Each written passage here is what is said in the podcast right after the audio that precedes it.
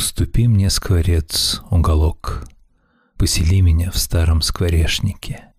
Отдаю тебе душу в залог За твои голубые подснежники. И свистит, и бормочет весна, По колено затоплены тополи, Пробуждаются клены от сна, Чтоб как бабочки листья захлопали. И такой на полях кавардак, И такая ручьев околесится, Что попробуй, покинув чердак, Сломя голову в рощу не бросится. Начинай серенаду, скворец, Сквозь литавры и бубны истории Ты наш первый весенний певец Из березовой консерватории. Открывай представление, свистун. Запрокинься головкою розовой, Разрывая сияние струн В самом горле у рощи березовой. Я и сам бы стараться гораст, Да шепнула мне бабочка-странница, Кто бывает весною горласт, Тот без голоса к лету останется. А весна хороша, хороша, Охватила всю душу сиренями, Поднимай же скорешню душа Над твоими садами весенними. Поселись на высоком шесте, Плыхая по небу восторгами. Прилепись паутинкой к звезде Вместе с птичьими скороговорками. Повернись к мирозданию лицом, Голубые подснежники чествуя, С потерявшим сознание скворцом, По весенним полям путешествуя. Жена Откинув со лба шевелюру, он хмуро сидит у окна. Зеленую рюмку микстуру ему наливает жена. Как робко, как пристально, нежно болезненный светится взгляд. Как эти кудряшки потешно на тощей головке висят. С утра он все пишет да пишет, в неведомый труд погружен. Она еле ходит, чуть дышит, лишь только бы здравствовал он а скрипнет под ней половица, он брови взметнет, и тот час готова она провалиться от взгляда пронзительных глаз. Так кто же ты, гений вселенной? Подумай, ни Гёте, ни Дант не знали любви столь смиренной, столь трепетной веры в талант. О чем ты скребешь на бумаге? Зачем ты так вечно сердит? Что ищешь, копаясь во мраке своих неудач и обид? Но коль ты хлопочешь на деле о благе, о счастье людей, как мог ты не видеть доселе сокровища жизни своей? Старая сказка В этом мире, где наша особа выполняет неясную роль, мы с тобою состаримся оба, как состарился в сказке король. Догорает, светясь терпеливо, наша жизнь в заповедном краю, И встречаем мы здесь молчаливо неизбежную участь свою. Но когда серебристые пряди над твоим засверкают виском, Разорву пополам я тетради и с последнего расстанусь стихом. Пусть душа, словно озеро, плещет у порога подземных ворот — и багровые листья трепещут, не касаясь поверхности вод. Коля и муравей Однажды муравей засунул Коле в пасть свою едва заметную снасть. Что думал этим он сказать? Как знать? Филолог и машинистка к наукам, чувствуя влечение, однажды сочинил филолог сочинение. Но машинистка, посмотрев в него, сказала «Ого-го!» Как знать нам, от чего? Суслик-парикмахер Однажды суслик-парикмахер, когда к нему пришел седой как лунь клиент, сказал «Иди ты, Коля, нахер!» и мертвым в тот же пал момент. Мораль отсюда такова. Хоть и седая голова, а здорова. Ночное гулянье.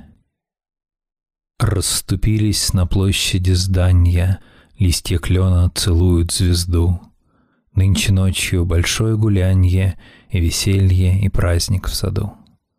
Но когда пиротехник из рощи бросит в небо серебряный свет, фантастическим выстрелом ночи не вполне доверяйся, поэт. Улетит и погаснет ракета, потускнеют огни вороха, Вечно светит лишь сердце поэта в целомудренной песне стиха. Возвращение с работы — Вокруг села бродили грозы, и часто полные тоски удары молнии сквозь слезы ломали небо на куски. Хлестало, словно из баклаги, и над собранием берез пир электричества и влаги сливался в яростный хаос. А мы шагали по дороге среди кустарников и трав, как древнегреческие боги, трезубцы в облако подняв. Гимн СССР. Текст на конкурс. Радуйся, наша отчизна, славная наша страна. Светлая даль коммунизма стала народу видна. Ленинской партии слава, к новым победам вперед. Да здравствует советская держава, да здравствует советский народ. Признание. Зацелована, околдована, с ветром в поле когда-то обвенчана, Вся ты словно в оковы закована, драгоценная моя женщина. Невеселая, не печальная, словно с темного неба сошедшая, Ты и песнь моя обручальная, и звезда моя сумасшедшая. Я склонюсь над твоими коленями, обниму их с неистовой силою, И слезами и стихотворениями обожгу тебя, горькую, милую. Отвори мне лицо полуночное, дай войти в эти очи тяжелые, в эти черные брови восточные, в эти руки твои полуголые. Что прибавится, не убавится, что не сбудется, позабудется, от чего же ты плачешь, красавица, или это мне только чудится? Это было давно. Исхудавший от голода, злой, шел по кладбищу он и уже выходил за ворота. Вдруг под свежим крестом с невысокой могилы сырой заприметил его и окликнул невидимый кто-то. И седая крестьянка в заношенном старом платке поднялась от земли молчаливо, печально, сутула, и, творя поминанье, в морщинистой темной руке две лепешки ему и яичко, крестясь, протянула и как громом ударило в душу его, и тотчас сотни труп закричали, и звезды посыпались с неба. И сметенный жалкий в сиянье страдальческих глаз принял он подаяние, поел поминального хлеба. Это было давно, и теперь он известный поэт, хоть не всеми любимый и понятый тоже не всеми, как бы снова живет обаянием прожитых лет в этой грустной своей и возвышенно чистой поэме. И седая крестьянка, как добрая старая мать, обнимает его, и, бросая перо в кабинете, все он бродит один и пытается сердцем понять то, что могут понять только старые люди и дети. Можжевеловый куст — я увидел во сне можжевеловый куст, я услышал вдали металлический хруст аметистовых ягод, услышал я звон, и во сне, в тишине, мне понравился он. Я почуял сквозь сон легкий запах смолы. Отогнув невысокие эти стволы, я заметил во мраке древесных ветвей чуть живое подобие улыбки твоей. Можжевеловый куст, можжевеловый куст, Остывающий лепет изменчивых уст, Легкий лепет, едва отдающий смолой, Проколовший меня смертоносной иглой. В золотых небесах за окошком моим Облака проплывают одно за другим, Облетевший мой садик безжизнен и пуст. Да простит тебя Бог, можжевеловый куст. Сентябрь Сыплет дождик, большие горошины, рвется ветер и даль нечиста. Закрывается тополь взъерошенный серебристой изнанкой листа. Но взгляни сквозь отверстие облака, как сквозь арку из каменных плит, в это царство тумана и морока первый луч, пробиваясь, летит. Значит, даль не навек занавешена облаками, и значит, не зря, словно девушка, вспыхнув, орешена, засияла в конце сентября. Вот теперь, живописец, выхватывай кисть за кистью и на полотне, золотой, как огонь, и гранатовый, нарисуй эту девушку мне. Нарисуй, словно деревце зыбкую, молодую царевну в венце, с беспокойно скользящей улыбкою на заплаканном юном лице.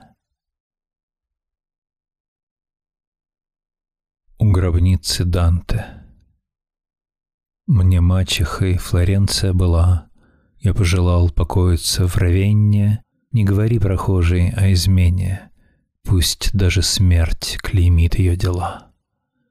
Над белой усыпальницей моей Воркует голубь, сладостная птица, Но родина и до сих пор мне снится, И до сих пор я верен только ей. Разбитые лютни не берут в поход, Она мертва среди родного стана — Зачем же ты, печаль моя, Тоскана, Целуешь мой осиротевший рот? А голубь рвется с крыши и летит, Как будто опасается кого-то, И злая тень чужого самолета Свои круги над городом чертит. Так бей звонарь свои колокола, Не забывай, что мир в кровавой пене. Я пожелал покоиться в Равенне, но и Равенна мне не помогла. Городок.